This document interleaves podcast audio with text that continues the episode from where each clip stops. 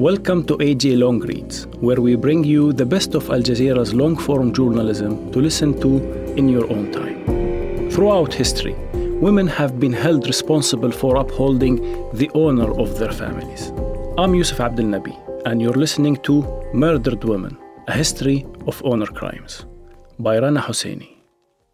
On a hot summer day in late May 1994, I drove to an eastern suburb of Jordan's capital, Amman, to investigate the reported murder of a 16 year old schoolgirl by her own brother. With limited information, questions roiled my mind as I drove up the hill towards the neighborhood. Why had this girl's life been cut short by her brother? What had her final thoughts been? My questions would soon be partially answered by a man who was walking through the neighborhood when I arrived. Yes, I know why she was killed. He answered calmly as if talking about the weather. She was raped by one of her brothers, and another sibling murdered her to cleanse his family's honor. I asked him again if what he was saying was really true. Yes, it is true. That's why she was killed, the man answered me before ushering me to the house where the murder took place. The same justification was used by the girl's uncles when I sat with them to discuss the murder. Her name was Kifaya, they told me. She seduced her brother to sleep with her, and she had to die for that, they said. That sentence rang in my head throughout my career as a senior reporter at the Jordan Times and as an activist on this topic. A few months later, I was assigned to cover court hearings on homicides in Jordan. Again, I came across dozens of stories of women who had been murdered by their male relatives for reasons related to so called family honor. Some of these cases I investigated, including Kifaya's.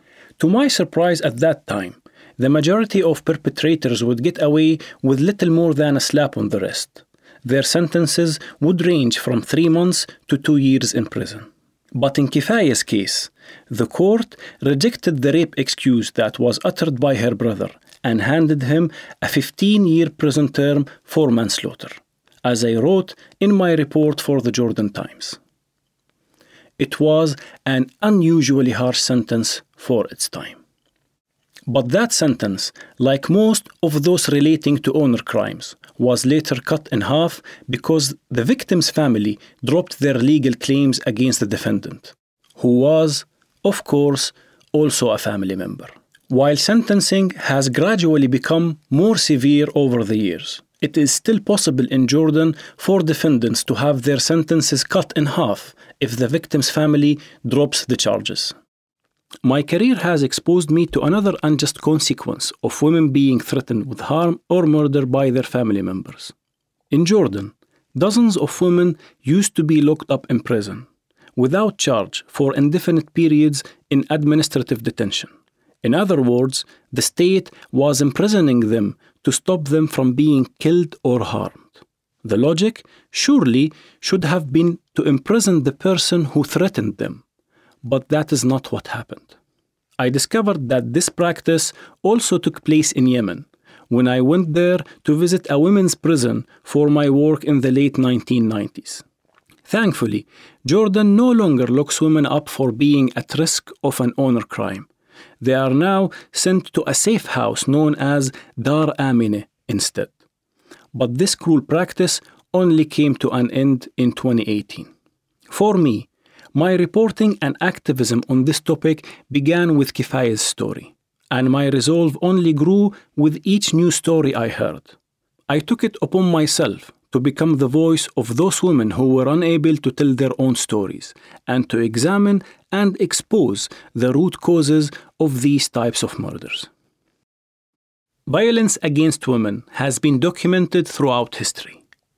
Most of the ancient civilizations, among them the Assyrian, Roman, and Sumerian, had penal codes that condemned women adulterers and their partners while allowing men to publicly have mistresses with little or no punishment at all. The late Dr. Vivian Fox, a U.S. University professor who specialized in family and women's history, argued that Judeo Christian religious ideas, Greek philosophy, and the common law legal code have all influenced modern Western society's views and treatment of women. All three traditions have, by and large, assumed patriarchy as natural. That is male domination stemming from the view of male superiority, she wrote in the Journal of International Women's Studies. As part of the culture perpetuated by these ideologies, violence towards women was seen as a natural expression of male dominance.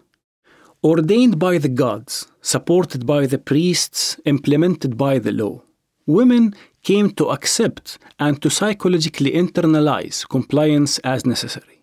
Violence towards women in all its forms has and still thrives in such an environment. Matthew A. Goldstein, a historian who has studied honor killings in the Roman Empire, explains how at the root of such murders and concept of honor itself was the desire of men to ensure the children their wives bore were their own. By placing the responsibility for this honor on the shoulders of women, those women could be more easily controlled, and therefore men could be more certain of the progeny of their children. In essence, the simplest way to ensure that men produced offspring of their own lineage was the suppression and control of the sexuality of their female mates. Fathers were in control of the life and death of their daughters, once a woman married, her father's authority over her was transferred to her husband. Adultery by women was considered a felony under Roman law, punishable by death, and the state prosecuted family members and others for not taking action against adulterous female relatives by confiscating their property, according to Goldstein. The Romans were not the first to enshrine this concept of honor as borne by women in law. The Hammurabi Code, which was written in 1780 BC and made law by the Babylonian king Hammurabi, who reigned in Mesopotamia, modern day Iraq, from 1792 to 1750 BC, was also severe when it came to penalizing women adulterers. Their punishment was to be tied up and thrown into the river to die. There was no punishment at all for male adulterers in this code. The laws of Manu of ancient India were written around 200 BC. They stated, though destitute of virtue or seeking pleasure elsewhere, or devoid of good qualities, yet a husband must be constantly worshipped as a god by a faithful wife. On the other hand, if a wife, proud of the greatness of her relatives or her own excellence, violates the duty which she owes to her lord, the king shall cause her to be devoured by dogs in a place frequented by many. In the first century AD, chastity, virginity, and the good behavior of women were highly prized across Europe. According to Jacob Burckhardt's book, The Civilization of the Renaissance in Italy, for example, German adulterers were flogged and buried alive. It was common throughout Europe for men to murder their wives because they suspected infidelity and to kill their daughters because they eloped. It was also common for brothers to kill their sisters because they refused to marry the man their family had chosen for them. Burckhardt writes The situation remained the same in Europe during the Middle Ages. In 1536, Anne Boleyn, the second wife of King Henry VIII and was Queen of England in the 1530s, was executed on charges including adultery, witchcraft, incest, and conspiracy against the king. The charges against her were highly suspect. One admission of adultery from her music teacher Mark Smeaton was extracted under torture. It is widely accepted by historians today that all Anne was really guilty of was failing to produce a male heir she gave birth to one daughter and suffered multiple miscarriages, at least one of a male fetus, and having a strong personality. Therefore, the charges against her were likely to have been concocted by the king or his aides as a way to get rid of a troublesome woman and make way for a more compliant consort, Jane Seymour, who was one of Anne's own ladies in waiting who might be able to produce a son. The late Egyptian activist and feminist Nawal Saadawi pointed out in much of her research that murdering and burning women in the West for adultery was a common practice in the 14th century as well. In the Dark Ages, wise and smart women were considered sorceresses by the church in Europe and were killed, burned, or locked in hospitals for the mentally ill, Saadawi explained. The real reason for these heinous acts, she argued, was that male priests were afraid of losing power. Women with knowledge of plants and other methods of treating the sick offered an alternative to the priests' use of holy water and God's powers. There were other reasons why a woman in Europe might find herself murdered by her relatives. In 1546 Spain, Isabella Morra, the 25 year old daughter of the Baron of Favale, was murdered by her brothers. The reason? She had exchanged poetry with a Spanish nobleman, Don Diego Sandoval de Castro, the governor of Cosenza. Isabella had already been locked away in the family castle before this because her love of poetry was deemed unseemly for a woman. In Europe, penal codes that punished women for adultery but excused it in men continued throughout the centuries. In France, in the early 1800s, four jurists drafted the Napoleonic Code, which placed women under male guardianship. Explained Georgina Dopico Black in her book, Perfect Wives Other Women, Adultery and Inquisition in Early Modern Spain. The Napoleonic Code stipulated that wives had to obey their husbands, while husbands had the power to send them to solitary confinement for adultery and to divorce them, but not the other way around. If a man caught his wife in an act of adultery and killed her, he was excused by law, Black wrote. That depiction of women as evil and immoral was also reflected in the world of the arts. In her book, The Second Sex, French philosopher, novelist, and essayist Simone de Beauvoir argued that popular European culture in the 1880s frequently portrayed women as sinners. De Beauvoir argued that plays and operas based on this theme often gave communities the right to punish evil women since their misbehavior is offensive to the entire community. Meanwhile, Judy Mabro points out in her book Veiled Half Truths Western travelers' perceptions of Middle Eastern women that in the Victorian era between 1837 and 1901, images of women in popular culture were frequently those of women who were hysterical, mad, and filled with mad diseases. Moving closer to our own time, in 1996, Jordanian scholar and feminist Lama Abu Odeh tackled so called honor killing. In particular, she addressed the issue of virginity, stating the hymen becomes the socio-physical sign that guarantees virginity and gives the woman a stamp of respectability and virtue. Abu Odeh, who examined several court verdicts pertaining to honor crimes in Jordan, pointed out that a woman might suffer violence if she was spotted conversing with a man behind a fence or seen leaving the car of a man, and that in both instances the woman is seen as having jeopardized not her vaginal hymen but her physical and social one. She moved with a body and in a space where she is not supposed to be. In 2002, former UN Special Rapporteur on Violence Against Women, Radhika Coomaraswamy, described the term honor as a magic word that can be used to cloak the most heinous of crimes. Much later, the UN Office on Drugs and Crime conducted a global study on homicide that was gender related to women and girls for the year 2017. The report indicated that a total of 87,000 women were intentionally killed that year, including 50,000 who were killed by intimate partners or family members, meaning that 137 women across the world are killed by a member of their own family every day. Figures from the UN Population Fund from 2000 show that more than 5,000 women are killed annually for reasons related to family honor, although experts estimated the number to be much higher even back then. In my own research, I found that many honor killings were not reported at all or were classified as suicide or accidents. In Jordan, things started to take a positive turn in the late 2000s. It had been a long time coming. In 1998, shortly after I won the Reebok Human Rights Award for my activism and reporting on honor crimes, a Jordanian pharmacist approached me to suggest we form a group to tackle the problem at the grassroots level. I was excited by the idea. We emailed our friends and urged them to spread the word. The National Jordanian Committee to Eliminate So Called Crimes of Honor was founded the following year. We decided to hold our meetings in our houses. At the first one, 30 people turned up.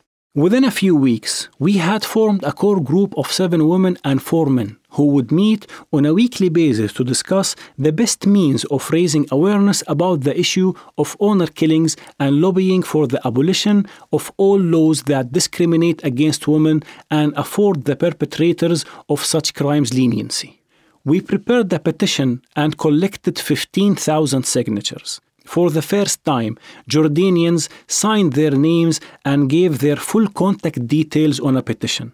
In the past, people had always been reluctant to sign a petition for fear of being harassed by the security agencies. The country had been under martial law from the 1950s to the 1980s, during which time political parties were banned and people were forbidden to distribute pamphlets or circulate petitions. Although these laws had ended in the late 1980s, people remained cautious for some time afterwards. Our activities were also aimed at high school and university students because we hoped they would take up the cause, and they did.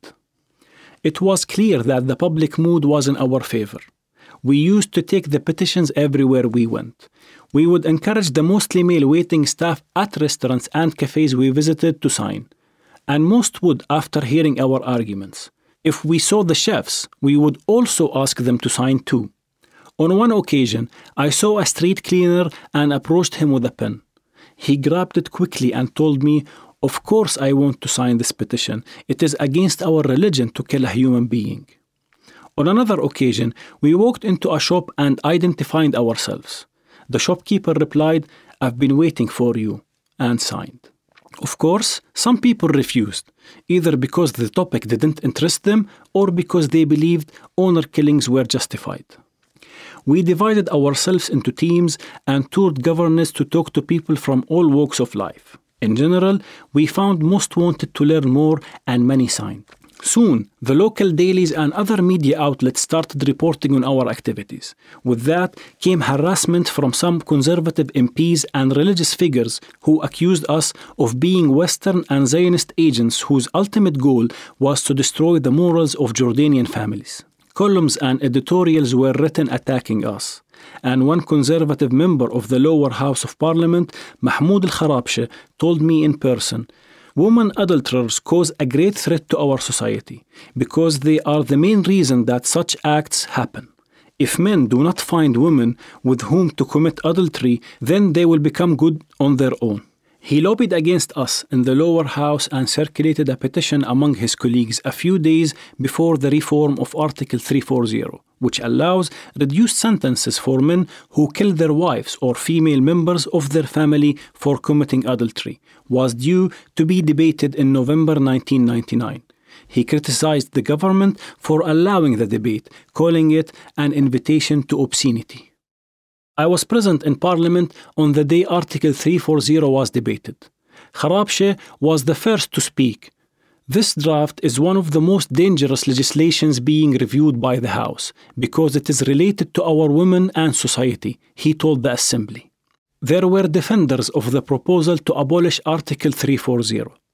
Nashat Hamarneh, a leftist from Madaba, a majority Christian town about an hour from the capital Amman, argued that Jordanian society could not develop unless women were given their full rights. This article has become a sword over the necks of our women. Furthermore, we have never once heard of a man being killed in the name of honor, he said, amidst vehement indignance from lawmakers. At the end of the session, when it was time to vote, I took a peek from the balcony to see who might vote in favor of reforming the law. I was expecting a count of hands and for the names of the deputies and how they had voted to be called out.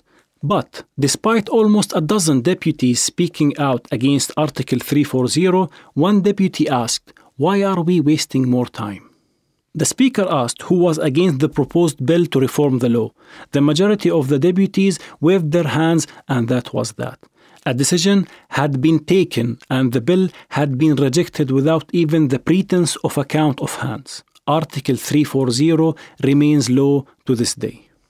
It was a blow, but during our activism, we also received signs of support from high level officials. people who believed in the cause, and some columnists. The late Iyad Qattan, Secretary General of the Ministry of Information at the time, was a courageous man who helped us gain access to documents that facilitated our work. He also helped free some of our petition signature collectors from police stations on a few occasions. On another occasion, in February 2000, we organized a public march led by Prince Ali, the half brother of King Abdullah, and Prince Ghazi bin Muhammad to Parliament to demand an end to such crimes and the abolition of discriminatory laws, including Article 340. Afterwards, Prince Ali posted on an internet chat room, contrary to some opinions, the demonstrations were organized and carried out without any governmental or institutional help. In fact, the Prime Minister Abdul Rauf al stood against it. He contacted Jordan TV and the papers and asked them not to publicize the demonstration. When we moved to the government, the Prime Minister was supposed to meet us. However, he sneaked out before we arrived. In reality, forces both within the government and parliament had never intended the bill to pass in the first place. The reason behind it is not about the article itself, but fear that the article will lead to reforms. Reforms that would hold them accountable, loosen their grip on power by allowing people to move creatively and freely in progressing our country. It is an old game where parliament and government oppose each other outwardly to give the image of democracy at the expense of the people and our progress and meanwhile, innocents are murdered and our country remains economically stagnant. More and more people started to speak out against these crimes and the unjust laws that allowed them to continue. In the past, many Jordanian men would casually say that they would kill their sisters if they did anything perceived to have damaged their family's honor. But for the past 10 years, I have found that men's reactions to my lectures and to the topic in general have undergone a major shift. Many men have become much more interested in being part of the solution. And there have been small changes along the way. In 2003, for example, a royal committee recommended changes to Article 98 of the Jordanian Penal Code that had been used as leeway for perpetrators of such murders by their lawyers. It stated whoever commits a crime in a fit of fury, which is the result of an unjustifiable and dangerous act committed by the victim, benefits from a mitigating excuse.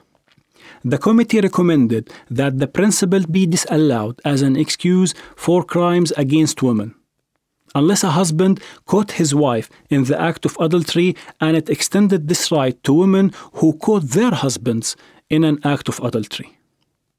Lenient sentences against men accused of honor crimes have continued, of course. In 2014, for example, a court revoked the death sentence of a man convicted of shooting and killing his daughter, sentencing him to 10 years in prison instead. The daughter, who was in her late 20s, had left her marital home for several days, the court was told, and her father wanted to cleanse the family's honor. His sentence was reduced after the family agreed to drop the charges against him. But the changes that have taken place have filled me with hope. Still, the fight continues and demands dedication, commitment, and patience. Thanks for listening to AJ Long Reads. This story was by Rana Husseini.